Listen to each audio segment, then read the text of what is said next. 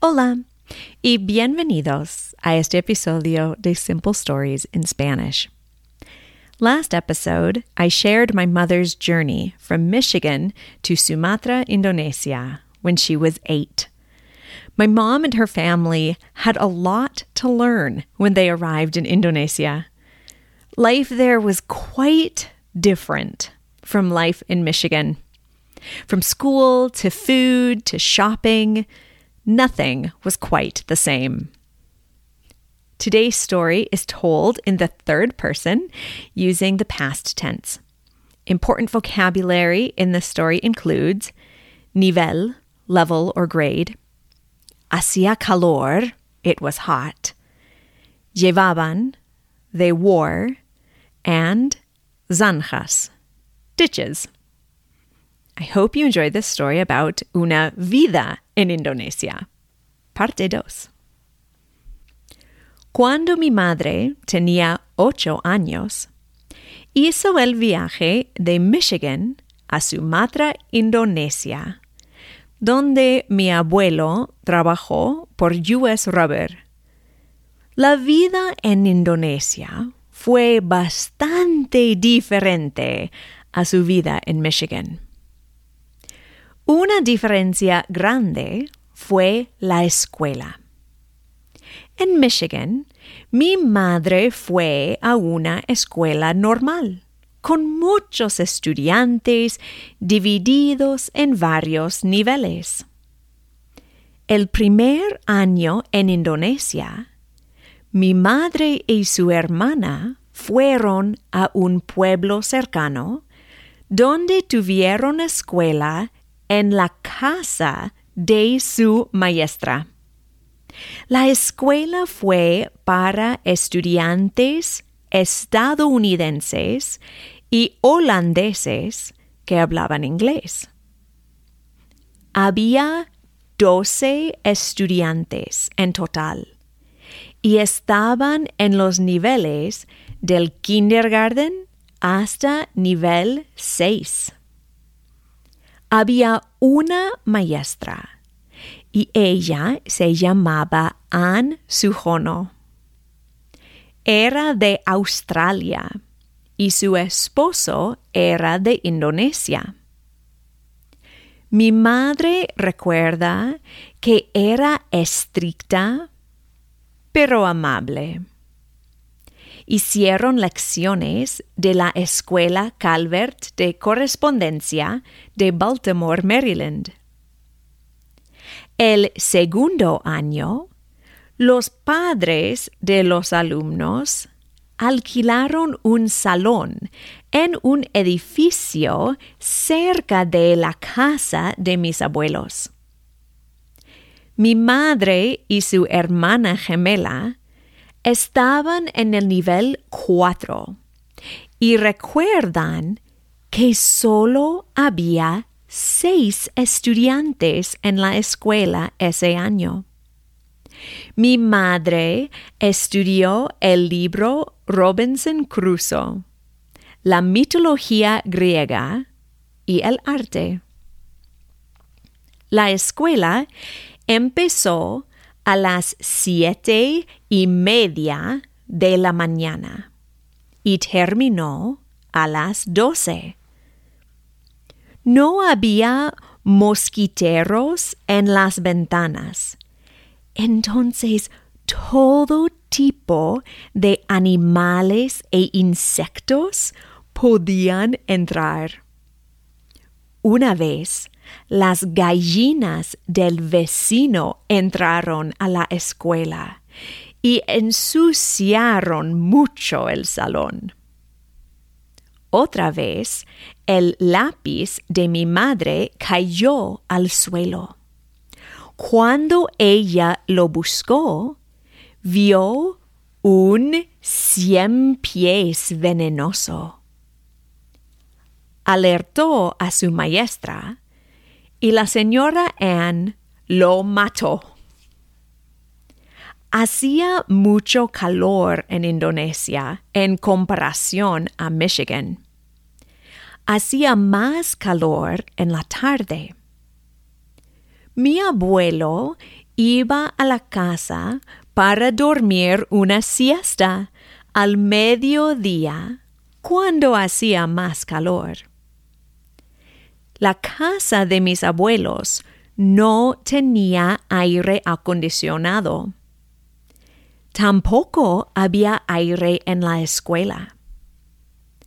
Para escaparse del calor, mis abuelos fueron al club de Kisaren. El club fue construido en los días del colonialismo holandés.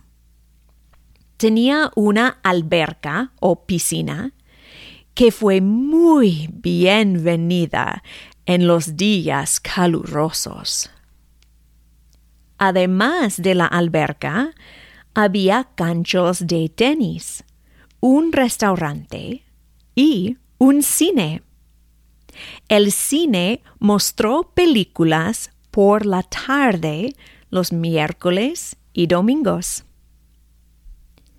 Mi madre y su familia también iban a las montañas para evitar el calor. En las montañas el aire era más fresco. Iban a las montañas para sus vacaciones. Pero mi abuelo no siempre iba con el resto de la familia por el trabajo. Otra diferencia grande en Indonesia fue la comida. Mis abuelos pagaron a una cocinera. Ella compró y preparó toda la comida. Se llamaba Saria. Para el desayuno, típicamente comían huevos, avena o crema de guisantes. No tomaban leche fresca. Saria hervía agua y agregaba leche en polvo. A veces compraban leche fresca, pero mi abuela usó la leche para hacer queso cottage. Comían carne de cabra, pollo, puerco, carne de res, pescado y cangrejo. Su cocinera era musulmana y no tocaba el puerco. Entonces el jardinero ayudó con la preparación del puerco. La comida era muy picante. Mi madre aprendió dos palabras rápidamente. Pedis significa picante y panas significa caliente. Después de comer comida pedis o picante, mi madre comía arroz, pepinos o tomaba leche por el fuego en su boca. Cuando tenía comida panas, simplemente necesitaba paciencia para que la temperatura de la comida bajara. Comían mucho arroz. Aún por el postre comían arroz con azúcar. A mi madre le encantaba la fruta. Había mucha fruta deliciosa en Indonesia. Uno de sus postres favoritos fue pisang goreng, que son bananas fritas. Mi madre y sus hermanos comían todos tipos de frutas, excepto uno. No estaban seguros del durian. El durian es una fruta grande en forma de un fútbol americano está cubierto de puntas y apesta algo terrible. Tenían miedo de comerlo. Después de vivir en Indonesia por un año, por fin probaron la fruta apestosa. Después de probar el durian, mi madre y sus hermanos querían comerlo todo el tiempo. Era delicioso. Otra diferencia entre Michigan y Sumatra fue el mercado. En Michigan, mi abuela iba al supermercado para comprar la comida. En Sumatra, la cocinera iba a un mercado con muchos vendedores. Mi madre y su familia visitaban el mercado a veces. Mi madre recuerda que no había precios, entonces tenías que regatear con el vendedor para decidir el precio final.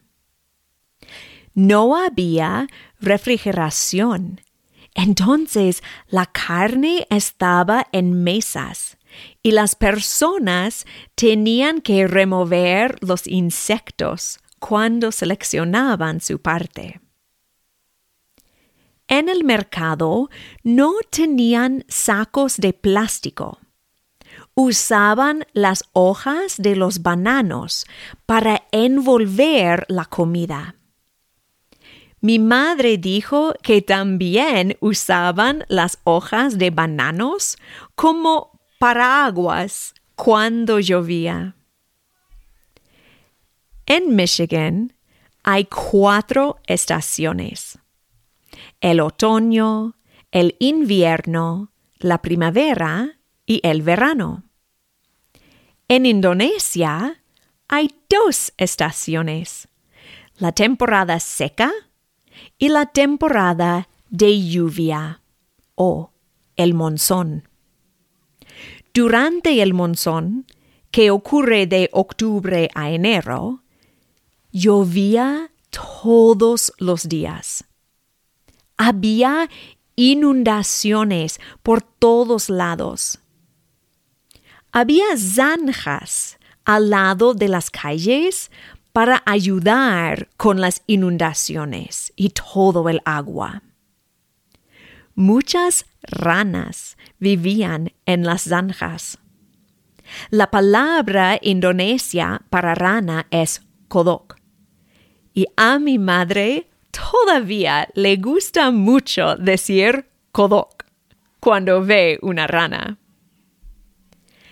La ropa en Indonesia fue diferente en gran parte porque hacía mucho calor allá. Las mujeres llevaban blusas y un sarong, un tipo de falda. Los hombres llevaban camisas y pantalones cortos. Los niños muy pequeños muchas veces no llevaban nada de ropa y corrían desnudos. En sus pies llevaban sandalias o no llevaban nada. El transporte era una experiencia diferente. No había muchos carros o motocicletas en los años 50 y 60 en Sumatra. La gran mayoría de las personas caminaban, cargando objetos en sus cabezas. Unos tenían bicicletas. Una vez mi madre vio una familia entera en una sola bicicleta. Los autobuses siempre estaban llenos de gente. Unas personas montaban por encima del autobús y otros agarraron las ventanas desde afuera. Mi madre vio y experimentó muchas cosas en Indonesia que no habría visto o experimentado en Michigan. Era un mundo completamente distinto. El fin.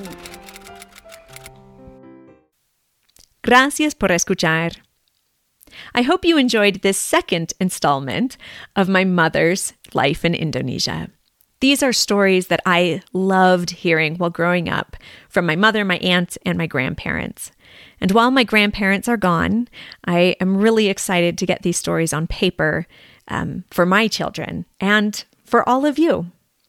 Please check out the transcript on my blog to see some pictures that my grandparents took during their journey.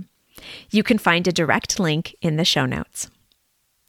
Today, I would like to thank Gordon, who said, After three years of high school Spanish, I knew next to nothing. 55 years later, I decided to study Spanish again.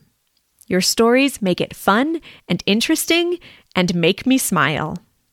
Thanks for helping all of us learn this beautiful language. Gracias, Gordon. I couldn't agree with you more. This is such a beautiful language, and reading your note and hearing your kindness certainly gave me a smile. If you are interested in supporting the creation of Simple Stories in Spanish, there is a link to the Buy Me a Coffee page in the show notes. You can also support by subscribing to this podcast or following me on Instagram, Facebook, YouTube, or my blog at Small Town Spanish Teacher. Hasta pronto! Simple Stories in Spanish is a production of Camilla Given, the small town Spanish teacher. You can find a transcript of today's story, as well as other stories and learning and teaching aids on my website, smalltownspanishteacher.com.